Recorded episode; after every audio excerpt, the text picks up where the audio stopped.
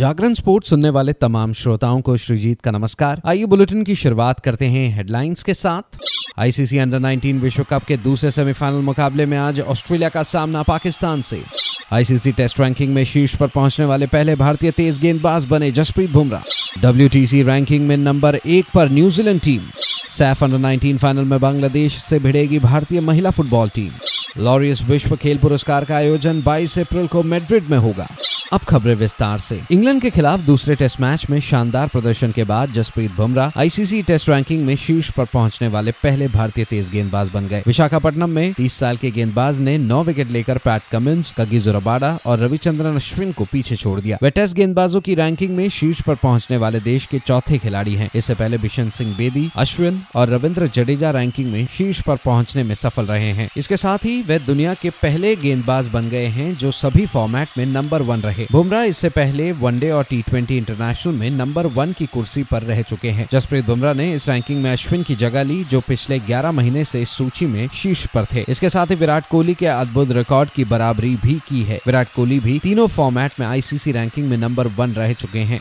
उधर आज ICC under 19 विश्व कप के दूसरे सेमीफाइनल मुकाबले में ऑस्ट्रेलिया का सामना पाकिस्तान से बनोनी में होगा। आपको बताते चले, इससे पहले भारत ने दक्षिण अफ्रीका को दो विकेट से हराकर फाइनल में पहले ही जगह बना ली है। तो ऐसे में सबकी निगाहें दूसरे सेमीफाइनल पर होगी।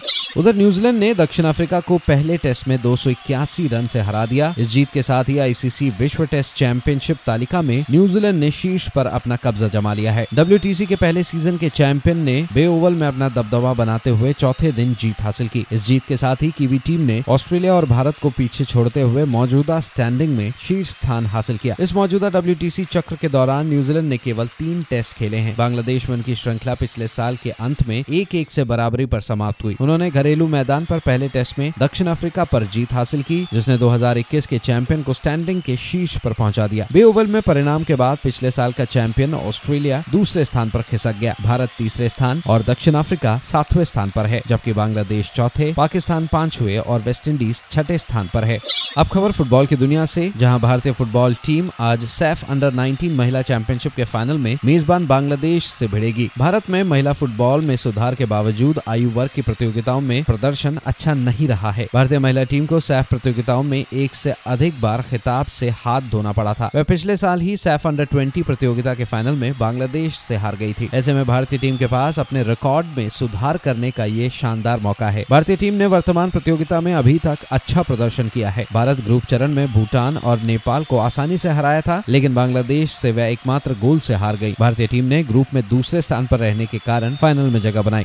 उधर खेल जगत में बीते साल के यादगार प्रदर्शनों को सम्मानित करने वाले लॉरियस विश्व खेल पुरस्कार का आयोजन 22 अप्रैल को स्पेन के मैड्रिड में होगा। इसकी घोषणा कल की गई। इस पुरस्कार का 25वां सत्र होगा। इस समारोह में खेल की दुनिया के अतीत और वर्तमान के कई बड़े नाम 2023 में शानदार प्रदर्शन करने वाले खिलाड़ियों और टीमों को सम्मानित करने के लिए उपस्थित होंगे। पुरस्कार समारोह मेड्रिड की सबसे प्रतिष्ठित इमारतों में से एक पलासियो डी सिबेल्स में होगा। इस साल पुरस्कारों की दौड़ में स्पेन की महिला फुटबॉल टीम भी होगी, जिसने ऑस्ट्रेलिया में फीफा विश्व कप का खिताब जीता था। बीता साल टेनिस के दिग्गज नोवाक जोकोविच के लिए भी शानदार रहा था। उन्होंने 2023 में तीन ग्रैंड स्लैम जीते थे।